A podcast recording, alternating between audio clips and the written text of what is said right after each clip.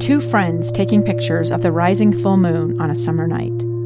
Two teenage kids doing what teenage kids do. When a stranger with a gun and a death wish changed everything. It was violent, it was senseless, and I will never understand it. I will never accept it. I'm Amy Donaldson, and unfortunately, we're all too familiar with stories about how violence shatters lives. But what we rarely see is how they are rebuilt. In a new podcast, The Letter, we relive tragedy, but only so we can hear the rest of the story the struggle to reclaim lives, the realities of grief, and the possibilities of forgiveness. I believe in miracles. Sometimes I thought, there are no miracles. Yeah, there are, and this is a big one. Follow the letter at theletterpodcast.com or wherever you get your podcasts. Welcome back to Live. Mic, I'm Lee Lonsberry. Final half hour of today's program. I picked up the Deseret News yesterday, and in it I read uh, a publication by Jon Huntsman Jr. It was an op ed, you know, where a guest uh, does some writing, sends it into the paper, and uh, it is there printed. The, the headline reads Only we, the people, can defeat COVID 19. Only we, the people, can defeat COVID 19. I'd invite you to read these words for yourself because it reminded me of a conversation you and I had. Uh, maybe maybe earlier this week or late last week, and it had to do with the eloquence or lack thereof that I've observed in many uh, politicians as of late.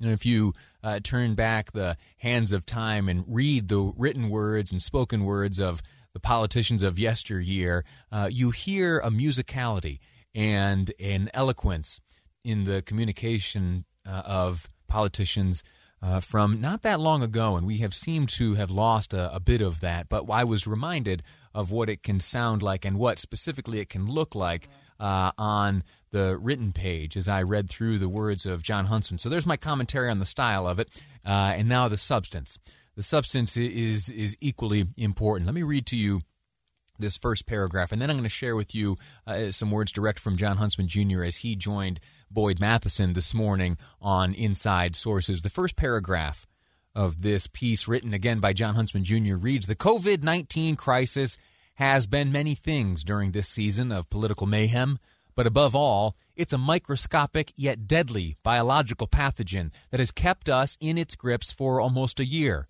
We've seen serious pandemics and flus in our nation's history, but never one that was also a political pathogen, further dividing us at home and threatening our credibility as the world's greatest superpower problem solver. I'll read you this next paragraph. Before I do, I'll remind you that it was Jon Huntsman Jr. who, for a time, served in the Obama administration as uh, ambassador to China. And so, if there is anyone who understands uh, the standard operating procedures uh, of this nation, uh, it is Jon Huntsman Jr. The paragraph reads It began its spread almost a year ago in the central Chinese industrial city of Wuhan. The purposeful blackout by Chinese authorities at the time was a standard authoritarian tactic for a regime bent on total control and preservation of face. And that's a serious issue that must be dealt with in diplomatic channels. Meanwhile, what was impossible to know a year ago that should humble us all today is that this virus advanced through the defenses of the most powerful nation in world history. Our missile defense, forward deployed deterrence posture, and formidable intelligence capabilities couldn't stop it. Before we get to what the former ambassador shared on Inside Sources today, let me uh, read for you one remaining paragraph, and it has to do with uh, our progress over time. Following the most productive century in the history of humankind, you'd think we'd be more sophisticated this time around, but our defenses remain the same masks, distancing, and responsible citizenship. Only this time, politics, abetted by the partisan sickness of social media, has crept into our circulatory system. We are failing future generations who will look back on this horrific period and wonder why science wasn't respected over politics, why COVID 19 task, force, task forces were created to appease political needs while pushing out the voices of experts who are nearing a breaking point along with the facilities they manage. Now, there's some politics peppered into the end of that. Again, these are the words of Jon Huntsman Jr., but that first point I would uh, draw your attention to in particular, and it is that we, if you look back over the last hundred years, we in fact are the most productive people. The last century has shown more production and advancement and development and innovation than at any time in the history of humankind. And yet we are still brought to our knees by this, and that problem is only exacerbated by the political uh, complications by many. And you and I aren't uh, innocent, you know. We've participated. I know I have. Anyway, uh, hearing directly from Jon Huntsman Jr., Boyd Matheson had the opportunity to uh, discuss this uh, very writing, his attitude here. And in this first clip, Jon Huntsman Jr. gives a little bit of his perspective based on uh, the article I shared with you just now. It starts with uh, love and patience. Uh, I mean, I hate to put it like that, but that's kind of how we ought to see it. And a little bit more about the uh, charity that we show uh, one toward another, because this is going to be around for a while.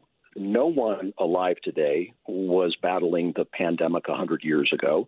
We're still using the same rudimentary approaches. And how this thing ends and how history will reflect on our moment in time will start first and foremost with how we dealt with it as human beings and families. And as you heard in his writing, Jon Huntsman Jr. here doesn't like the idea of using COVID 19 as a political problem. Shame on us for making uh, COVID a political issue.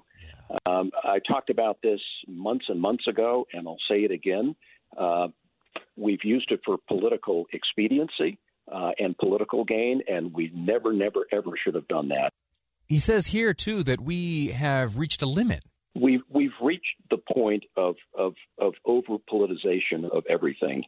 Pandemics, where we live, who we associate with, where we worship, what we read, what we watch, and it's killing our country. Now, you hear often uh, the complaints. You you have commentators like me uh, who sit back and say that's not the way things ought to be. They ought to be a different way. Uh, what, what, what might that different way be? Well, uh, Jon Huntsman Jr., as you have heard here, he makes some observations he views as problems, but what he also does is share what he views as a solution. Here's what he had to say. So, what's the fix? Well, the fix begins at home. When we look at each other in the eye, our family members and loved ones, and say, our community and the well being of our community means far too much for us. The conversation between, again, Jon Huntsman and Boyd Matheson this morning concluded with a, a question Boyd had for Jon, and it was how do we as citizens start building and re engaging so we do have that trust in our institutions? Here's a portion of Jon Huntsman's answer. So, if you look at America from Beijing or Moscow, as I've had the the opportunity to do, what stands out loud and clear is the strength of our institutions. We can speak openly. Uh, we can all take different sides of an issue, but in the end, we have Congress, we have policy making in the executive or execution, we have the courts, and we have the fourth estate in journalism, which has totally died, uh, unfortunately. And that is the strength uh, of our system. So, what do you think? You uh, I invite you to read this article in, in its entirety. I'll post a copy of it on my Facebook page, Lee Lonsberry. You Google that uh, there, and you'll find the the live mic logo in the upper right hand corner. Read the words of Jon Huntsman Jr. and ask yourself if you agree. Has there been a poisonous level of politics inserted into our battle against the uh, the COVID nineteen disease? Does the solution start in our homes? You be the judge. We'll take a quick break, and when we return to wrap up the program today, we're going to have a little fun. And we are going to look at the definitions, the origins, the etymology of many political terms. Some terms you use every day, but where they come from? Stump speech, gerrymander. Where'd that come from? Next up on Live Mic, I'm Lee Lonsberry, and this is KSL News Radio.